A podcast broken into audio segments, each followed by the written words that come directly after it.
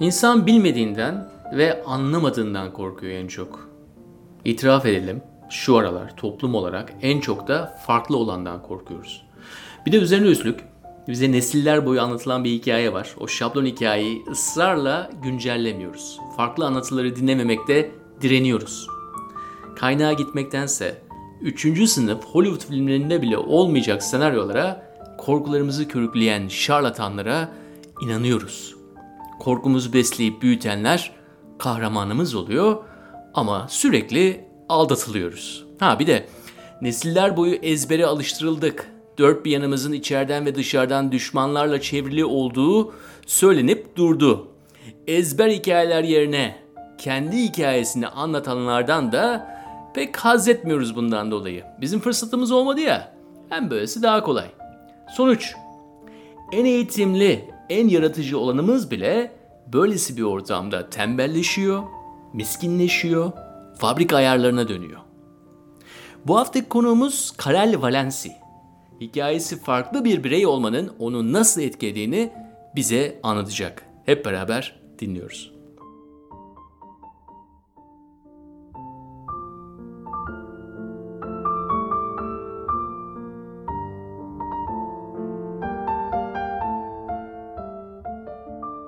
İthalat ihracat firmasında çalışıyordum. E, Shalom'dan birileriyle tanıştım ve yabancı diller biliyorsun bize çevirilerde yardımcı olur musun dediler. Ve ilgimi çekmeye başladı. E, ve düzenli olarak yazmaya başladım Shalom'da. Yani tabii önce öğrendim sonra yazmaya başladım. Ee, üniversiteye master programına katıldım. Ee, Kadir Has Üniversitesi'nde master yaptım. Şimdi de aynı üniversitede doktora yapıyorum uluslararası ilişkilerde. E, gazetecilik böyle başladı açıkçası. E, bunun bir de ikinci bir ayağı var aslında onu da anlatmak istiyorum. Yazı yazmamın sebebi bu hani araştırma ve Orta Doğu dışında. İyi bir kitap, edebiyat okuruyumdur. Kitapçıya gittiğimde bu bestseller bölümü vardır ya çok satanlar bölümü. Orada sürekli Yahudilikle ilgili ya da İsrail'le ilgili ya da Siyonizmle ilgili ne kadar kötü olduğunu gösteren anlatan kitaplar vardı ve bunlar hep bestseller olarak duruyordu. Kavgam da bunlardan biri Hitler'in yazdığı kitap. Bunlar beni rahatsız etti çünkü hani ben sonuçta kendimi tanımlarken ilk başta ilk sırada Yahudi'yi koymasam bile benim bana sürekli hatırlatılan bir kimliğim var ve o kimlik ee, ve benim bütün düşüncemi ve bütün kararlarımı yani karşıdaki kişi benim bütün düşüncelerimi onun kafasında benim için oluşturduğu ya da Yahudilik için oluşturduğu kimlik üzerinden aldığımı düşünerekten mesela çok kolaylıkla kendi kafasındaki Yahudi e, görüntüsünden düşünce tarzına kadar böyle bir e, bir dünya oluşturmuş. Gerçekten gayet uzaklaşmış bir şekilde komplo teorilerinin e, içine harmanlandığı bir dünya. Dolayısıyla e, her Yahudi onun için o dünyaya uyan şekilde davranmak zorunda. Ve ben şu an mesela Twitter'da gayet aktifim ve burada mesela ben kadın hakları ile ilgili bir şey yazdığımda ya da yeşille ilgili yani yeşili koruyalım çevreyle ilgili bir şey yazdığımda direkt o kimliğim üzerinden bana saldırılar geliyor. Mesela yani söylediğimle ilgili değil de. Neyse bu e, kitaplar devamlı çok satan kitaplar arasında görmem beni açıkçası rahatsız ediyordu. Yani bunu bir şekilde hani biz de bu vatanın biz derken yani Yahudilik e, ayrı bir şey değil, düşman bir şey değil, bir inanç, tek tanrı dinlerden ilki, e, çok ortak şeyler var. Hani ben kendi ailemi biliyorum ki 500 yıldır burada ama 2000 yıl geriye giden bir Anadolu topraklarında bir Yahudi varlığı var hani e, İspanya'dan ithal edilmiş ve sadece hani hoşgörü etiketiyle e, gerekli ve belirli zamanlarda kullanılabilecek bir şey değil bu. Hani vatandaşlık bağıyla ben Türkiye'ye bağlıyım. Başka bir yerde oy kullanmıyorum. E, bunları anlatmak istedim açıkçası. Bu benim içimdeki sıkıntıydı. Çünkü çocukluğumdan itibaren bana işte bu kimliğim hatırlatıldığı gibi bunun sıkıntısını da yaşadım hani en basitinden ben Türk'üm dediğimde Müslüman olmayan Türk olmaz diyorlar. cevap bu ama aslında Türkiye Cumhuriyeti vatandaşlarının vatandaşlarına Türk denir gibi bir kalıp var. Dolayısıyla ben de ona göre Türk diyorum kendime ve Türk Yahudisi şeyini kalıbını kullanıyoruz biz mesela. Hani Ermeniler, Rumlar belki bunu tercih etmiyorlar. Türkiye'li demeyi tercih ediyorlar ama biz Türk Yahudisini kullanıyoruz. E, bu da benim hani içimdeki bir hani bir derdin varsa yazı yazarsın. Bu da benim dertlerimden biriydi. Dolayısıyla hani bu konuda da yazılar yazıyorum ya da konuşmalar yapıyorum. Gazetecilik de bu e, iki konuyu hani hem merakım ve ilgi alanım ve uzmanlık alanı oluşturmaya çalıştığım Orta Doğu ve siyasetle hem de kişisel sıkıntımı e, giderebileceğim bir alan oldu. Gazetecilik bana ve yazmak bana bu alanı açtı. E,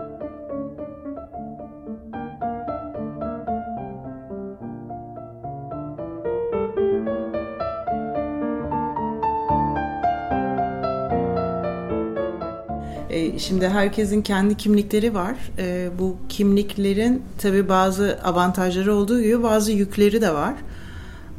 Yani o kimlikleri bir şekilde yaşıyorsunuz. Hani normal bir günde hani ben ha kadınım ve Yahudiyim ve işte gazeteciyim falan diye yaşamıyorsunuz. Normal tepkilerinizi veriyorsunuz. Tabii bu bir birikimin sonucu. Sonuçta aldığınız eğitimin, aile eğitiminin ve işte okullarda aldığınız eğitimin, okuduğunuz kitapların sizi hani bugünkü siz yapan şeyin şekillendiren hani o mayayı hamuru şekillendiren bütün bu kimliklerdir sonuçta yaşadığınız çevre, arkadaş seçimleriniz.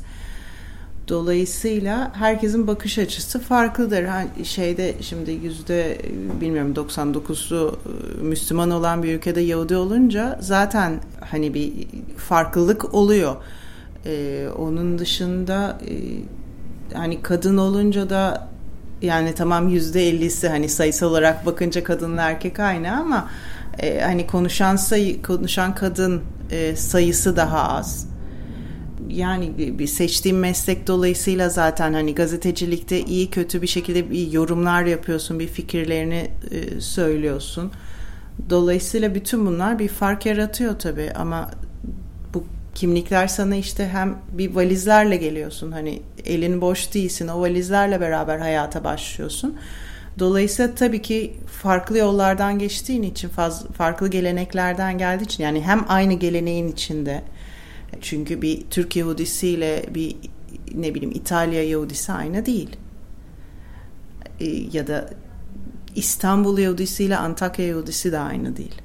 O, o kadar fark var benim oturduğum mahalle de beni e, şekillendiriyor. Gittiğim okul da beni şekillendiriyor. Dolayısıyla sonuçta e, ortaya farklı bir kişi çıkıyor. Genele baktığında hani genelden tabii ki daha farklı. Çünkü hani inanç olarak farklı bir ses çıkıyor. Onun dışında hani bizim buluşup hani herkes birbirini tanıyor olmadığı gibi buluşup da hani karar verdiğimiz ya da belli kararlar aldığımız bir durum da yok. Yani mesela bazen seçim zamanlarında gazetelerde çıkar işte Yahudiler şu partiye e, oy veriyor. Hatta bir kere şey çıkmıştı şu gazeteyi okuyorlar diye böyle bir şey yok. Yani herkes farklılık gösteriyor. Herkesin düşünceleri farklı.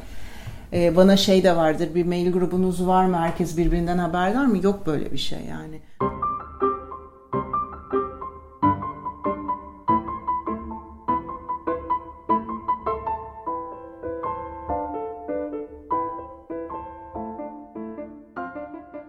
Antisemitizm durumunda nefret de var.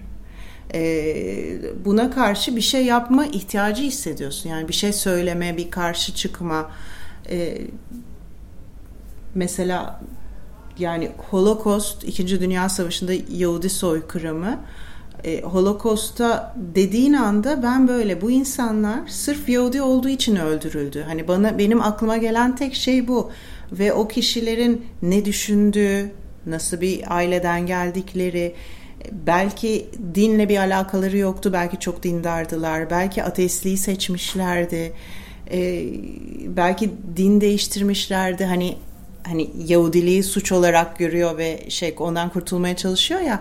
Hani bunların hiçbirini kabullenmedi. Ee, yani hepsini aynı potada eritti. Yani onların birey olarak ya da kişi olarak hiçbir özellikleri kalmadı Yahudi dışında. Dolayısıyla Holocaust tüm Yahudiler için bir travma. Çünkü kurtuluş şansın yoktu. Senin doğduğun bir şeyden dolayı, doğduğun bir gerçekten dolayı seni yok etmeye çalışan bir e, bir fikir, bir inanç ve bütün sırf Almanya değil birçok kişi de bu nazizme inandı. Yani insanlar komşularını teslim ettiler Gestapo'lara. Hani bu şekilde bir, bir artık din gibi bir inanç oldu herhalde o, o nazizm o sırada. Ve dolayısıyla böyle bir konuda böyle negatif bir konuda aynı şekilde Türkiye'de de bir şey gördüğümde bir söylem ya da Yahudilere karşı bir söylem ya da bir nefret söylemi direkt hani bir karşı koyma ve bir cevap verme ihtiyacı duyuyorsun. Çünkü seni rahatsız eden bir şey bu. E, bu bu kimliğimin Yahudi kısmı. Kadınla ilgili olduğunda da aynı şekilde bir şey ateşleniyor ve onu şey yapmak istiyorum. Onu düzeltmek ya da karşı koymak ya da savaşmak her ne gerekiyorsa onu yapmak istiyorsun. Ha, bu tabii karakterle ilgili bir şey. Sen kabullenip ha, ben zaten bir şey yapamam. Hani e, sonuçta yaptığım şey de benim e, göle şey yoğurt olur diye belki maya çalmak yani aslında böyle yani bir parçadan bir şey olmayacak belki ama e, benim e, rahatsızlığımı dile getirmem başka birinin aa bu söylediğim bir, bir kesimi rahatsız ediyormuş bu söylediğimi ben bir düşüneyim.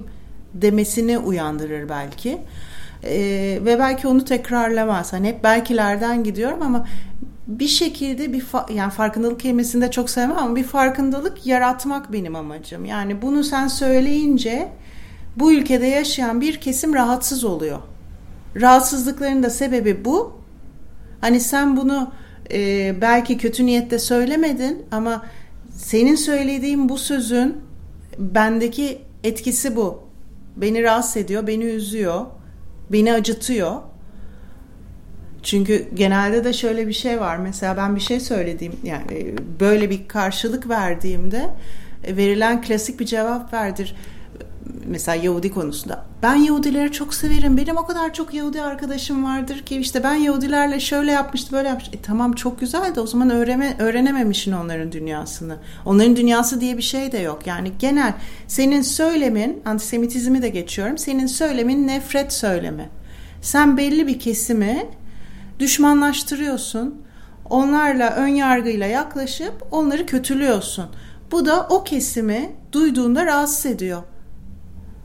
Ve bir bölümü sessiz kalıyor, bir bölümü de cevap veriyor sana. Cevap verenlerden de bir şeyler öğrenmen lazım ki bunu eğer iyi niyetli bir insansan, eğer bunu kötülük yapmak için yapmıyorsan, e, bu, bunu düzeltmen lazım. Bana Yahudi arkadaşım var deme. Yani bunun cevabı, doğru cevabı bu değil.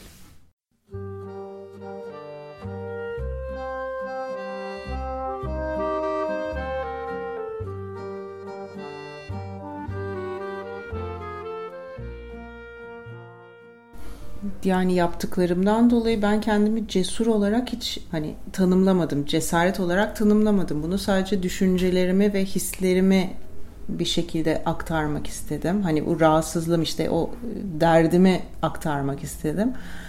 Bu konuda tabii ki çok tepki aldığım şeyler oluyor. İşte o ön yargılardan dolayı hani genel toplumdan bahsediyorum. Ön yargılardan dolayı aldığım tepkiler oluyor. Hani mesela bir çok basit bir örnek. İsrail ile ilgili yazdığımda ki siyasi bir şey yazı yazıyorum. Yani bir analiz yapıyorum. Bir İsrail bir devlet ve onun bölgedeki herhangi bir konuyla ilgili bir duruşunu eleştiriyorum ya da beğeniyorum ya da her neyse. E, ben bunu bir gazeteci olarak akademisyen olmak isteyen biri olarak yapıyorum sonuçta kimliğim, Yahudi kimliğim burada e, yer almıyor. Ama benim İsrail hakkında pozitif bir şey yazmam ha zaten bu Siyonisttir bilmem nedir diye şey yapıyorum. Negatif bir şey yazmam ha bu şey kendini e, sevmeyen e, e, Yahudi hani böyle bir tanım var çünkü.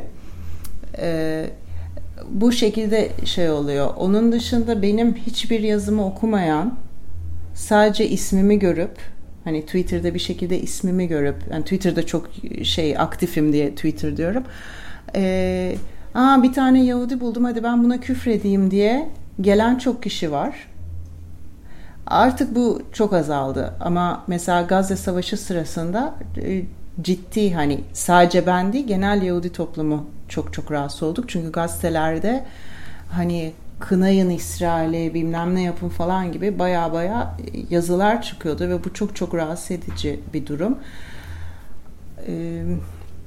Dolayısıyla hani şöyle de bir şey var. Türkiye-İsrail ilişkileri iyi olunca Türk Yahudi halk, Türk Yahudi toplumu da bir şekilde daha huzurlu oluyor. Dolayısıyla bu iki ülkenin ilişkilerinin iyi olmasını diliyoruz, istiyoruz. Hani bu gerçek çünkü e, orada bir şey olduğunda burada benden hesap soruluyor. E, mesela siz bir devletin politikasını beğenmeyebilirsiniz ve onu protesto etme hakkınız da vardır. Gidersiniz e, konsolosluğuna ya da büyükelçiliğin önüne protestonuzu yaparsınız. Hani eğer bir şey yapmak istiyorsanız. Ama siz eğer e, bir devleti protesto etmek için o ülkedeki vatandaşların ibadet yerine gidiyorsanız yani bir sinagogu basmayı düşünüyorsanız ve bunu söz dile getiriyorsanız ve onun kapısına kadar yanaşıyorsanız hatta geçen sefer e, yıkılacak mekan diye bir yazı asılmıştı. E, bu artık hani bazı şeylerin doğru anlaşılmadığını e, gösteriyor ve oradaki bir olay mesela bana her zaman gelir. Sizinkilere söyleyin. Valla bizimkiler burada ve beni dinlemiyorlar. yani benim gidip bir başbakana, cumhurbaşkanına Türkiye'de nasıl sözüm geçmiyorsa bırakın kendi cumhurbaşkanıma, başkan, başbakanıma sözüm geçmiyorsa X bir ülkedekine herhalde ki geçmeyecek. Hani burada din birliğinden beni İsrail başbakanı ile konuşabilen biri olarak e, görüyorlar ve hani bırakın ben konuşuyorum ona fikir de veriyorum. Hani ve o beni dinliyor. Hani tamam İsrail'e gittiğimde bir basın toplantısı oldu ve Netanyahu'ya bir soru sordum ama yani bu gazeteci kimliğimle yaptığım bir olaydı. Yoksa e, Netanyahu gelip bana evet Karel'cim gel bakalım şimdi sen ne düşünüyorsun bu konuda? Ben nasıl politikalar yapayım? Sence nasıl çözülür bu soru? Keşke sorsa. Keşke Trump da sorsa ama yani yok öyle bir şey.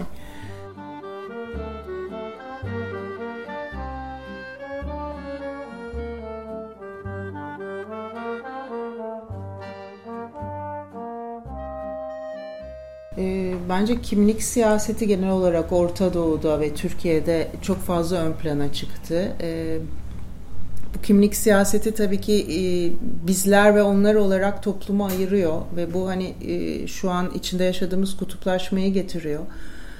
E, bu bence Türkiye'deki en büyük sıkıntı. Çünkü takım tutar gibi bazı düşünceleri e, tutuyor insanlar. Hani orta yol griler kayboldu. Hani ya siyah ya beyaz. Dolayısıyla bence Türkiye'nin en büyük sıkıntısı bu. Birlik olma duygusundan uzaklaştık. Herhangi bir konuda e, en ufak bir kıvılcım çok fazla büyüyor ve hani o bir, bir düşünce hani tartışırsın bir orta yolu bulursun bölümünden biz linçe gidiyoruz artık. Yani hani benim gibi düşüneceksin ya da düşünmeyeceksin e, bölümündeyiz. Hani bu liderler açısından da söylemiyorum sadece halkta da böyle. E, hiç kimsenin karşı tarafı dinlemeye ya da anlamaya ya da onun hani onun yerine kendini koyma gibi bir çabası yok. Ben bana göre hani Türk toplumundaki en büyük şey bu, sıkıntı bu umutsuz değilim. Hani ben kendim şahsen. Ama e, çevrem ve gazetede okuduklarım ve duyduklarım ve dinlediklerim ve çevrem derken sırf Yahudi toplumundan bahsetmiyorum. Genel çevremden bahsediyorum. Genel bir umutsuzluğun ve mutsuzluğun e, hakim olduğunu görüyorum. Yani insanların mutsuz olduğunu görüyorum. Mutsuzluk da umutsuzluk getiriyor. E, işte bu belirsizlik ve kutuplaşma da buna bir ek e, sağlıyor. Ben umudumu yitirmemeye çalışıyorum. Çünkü umudu yitirirsen, yani böyle bir lüksün yok. Hani böyle bir şeyin yok. Umudu yitirirsen hiçbir şey yapamazsın. O zaman hiçbir şey için çabalamazsın. Hiçbir şey yapmayıp kaderine teslim olursun. Ee, bunu yapma e, yapmak bence lüks. Böyle bir şey yok. Eğer ki bir derdin varsa ve bir şeyler için savaşıyorsan, bir şeyler için çabalıyorsan, hani bu kişisel de olur, mesleki de olur, başka şeyler de olur. Bunu bırakmamak lazım. Dolayısıyla e, daha, daha güzel günler gelecek.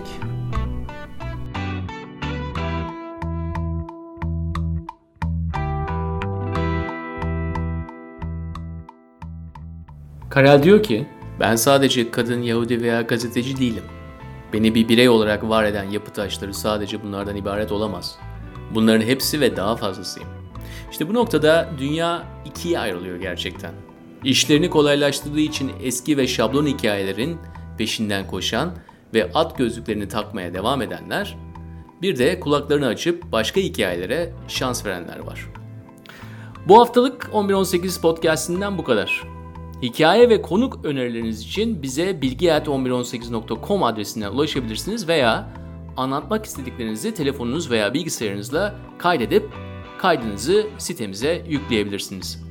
Bu programda emeği geçenler, hikaye getiren ve yayını hazırlayan Emre Sarı, görsellerde Melih Karaoğlu, 1118 yayın direktörü Berna Kahraman ve ben Onur Ak Mehmet haftaya görüşmek üzere.